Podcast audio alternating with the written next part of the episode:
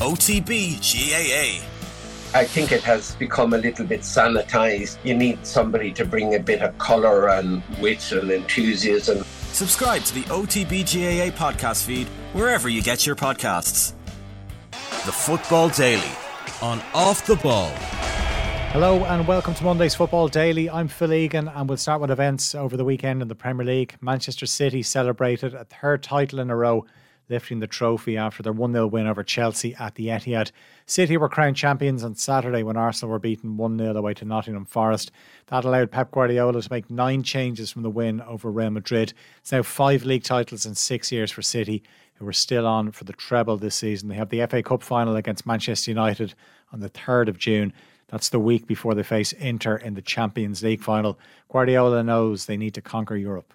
To be considered one of the greatest teams, we have to win Europe, we have to win the Champions League. Otherwise, yeah, maybe people say, yeah, it was not complete our our yeah our time here. But in the same time, if just in case we are not able to do it in number 10th against Inter or next season we cannot do it, always it's unfair to say that uh, what we have done with five Premier Leagues in the last six years or or seven and 12 that this is something extraordinary. Everybody knows it. I think in the world football, all the managers in the Premier League, all the players, sport directors, clubs, boards, and whatever, they know how exceptional it is. Brighton will also be looking to conquer Europe after yesterday's 3 1 win at home to Southampton. The Seagulls will play in the Europa League next season. They're three points ahead of Aston Villa, who've one game to play. That's actually against Brighton on the final day next Sunday. Brighton play City at the Amex on Wednesday night. Brighton are 16 goals better off than Villa. So once they don't suffer two heavy defeats, then it'll be Europa League for Roberto De Zerbi's men. Evan Ferguson scored another two goals, and the Ireland international says their place in Europe's well deserved. We've worked all season towards that, and I think it just shows a credit to us what we do every day and what we've achieved, and hopefully we'll have a good Europe run next season. It's a credit to the fans coming for all the years that they've been through, through through the different leagues, and now we've we've brought them up to Europe. So I'm sure they'll be as delighted as us. Leeds are in real danger of joining Southampton in next season's championship after a 3-1 defeat away to West Ham. It started well for Leeds, who went 1-0 up through Rodrigo, but they're now two points from safety ahead of the final weekend. Leeds will have to beat Tottenham at Elland Road and hope Everton lose to Bournemouth at Goodison Park. If Everton were to draw that game, Leeds would have to win by three goals, so that could be a costly third goal they conceded late on against West Ham. Leicester can move out of the relegation zone tonight with a win away to Newcastle, but Newcastle are chasing a place in the Champions League. A draw would be enough to secure a top four finish for Eddie Howe's side. No Joe Willock for Newcastle. Sean Longstaff also looks set to miss out. There are doubts over the fitness of Joelinton, Jacob Murphy, and Kieran Trippier. Kelechi Iheanacho, who looked done for the season after he suffered a groin injury against Leeds, may feature tonight.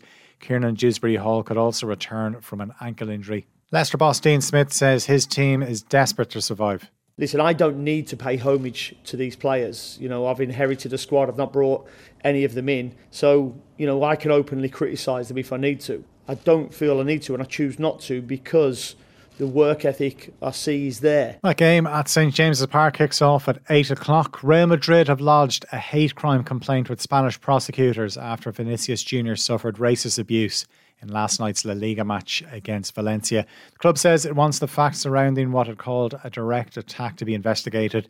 FIFA President Gianni Infantino says he has full solidarity with Vinicius and that there's no place for racism in football.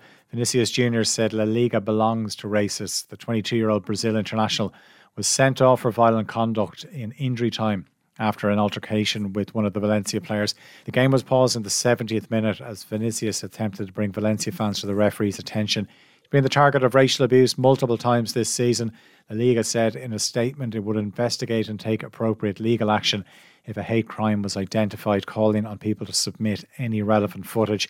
The Liga president Javier Tebas said Vinicius twice didn't turn up for a meeting to discuss what it can do in cases of racism. Tebas wrote on Twitter that before you criticise and slander La Liga, you have to inform yourself properly. Real Madrid manager Carlo Ancelotti claimed the whole stadium was involved in the incident. He said he didn't want to talk about football.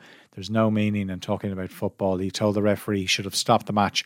Valencia have launched an investigation to find those responsible and said they would investigate and take the most severe measures. Vinicius has said racism has become normal in Spain's top league, and Spanish Football Federation President Luis Rubiales says the country has a problem with racism. Manchester United have ensured the Women's Super League title race will go down to the last game of the season after a 2 1 win over Manchester City.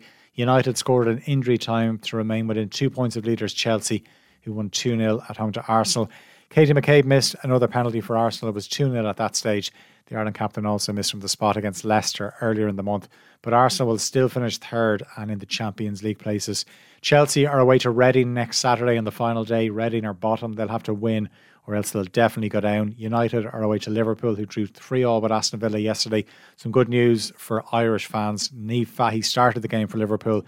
Leanne Kiernan came off the bench for the last half an hour in her first appearance since the opening weekend of the season.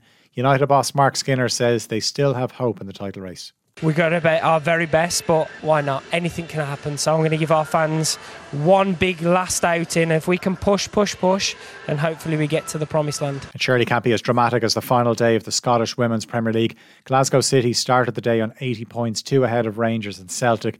Glasgow went to Ibrox to play Rangers, who started with a better goal difference than Celtic. Celtic beat Hearts 2 0. They were 2 0 up after 68 minutes. That's how it stayed, obviously. And Celtic were about to win the league, but Glasgow City secured the title in the most dramatic fashion with an injury time winner from Lauren Davidson. Borussia Dortmund are just one win away from winning the Bundesliga title after they beat 10 man Augsburg 3 0 to go top of the table. That moved them two points clear of Bayern Munich, who were beaten 3 1 at home to RB Leipzig on Saturday. Dortmund know a win at home to Mainz next Saturday would guarantee a first league title since 2012. Bayern, who've won 10 league titles in a row, are away to Cologne on the final day next Saturday. And PSG are on the verge of a record 11th league on title after a 2 1 win away to Auxerre.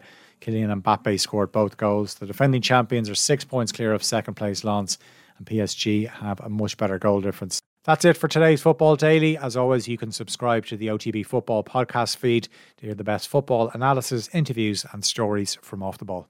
The Football Daily on Off the Ball.